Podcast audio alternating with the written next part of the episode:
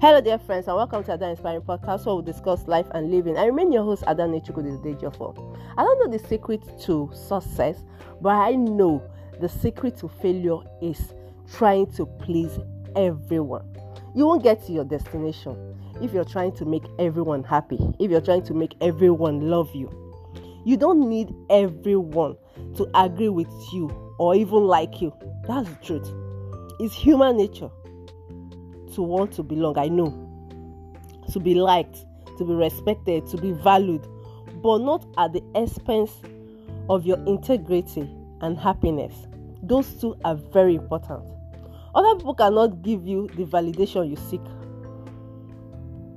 It has to come from within, it has to come from inside. Speak up, stick to your guns, assert yourself when you need to, demand respect, stay true to your value. That's the only way you can succeed in life. That's the only way you can make you can make headways. But you trying to make everyone like you is an impossible task you can't achieve. I think it's a very short one, but think about it. Your life is yours to take care of.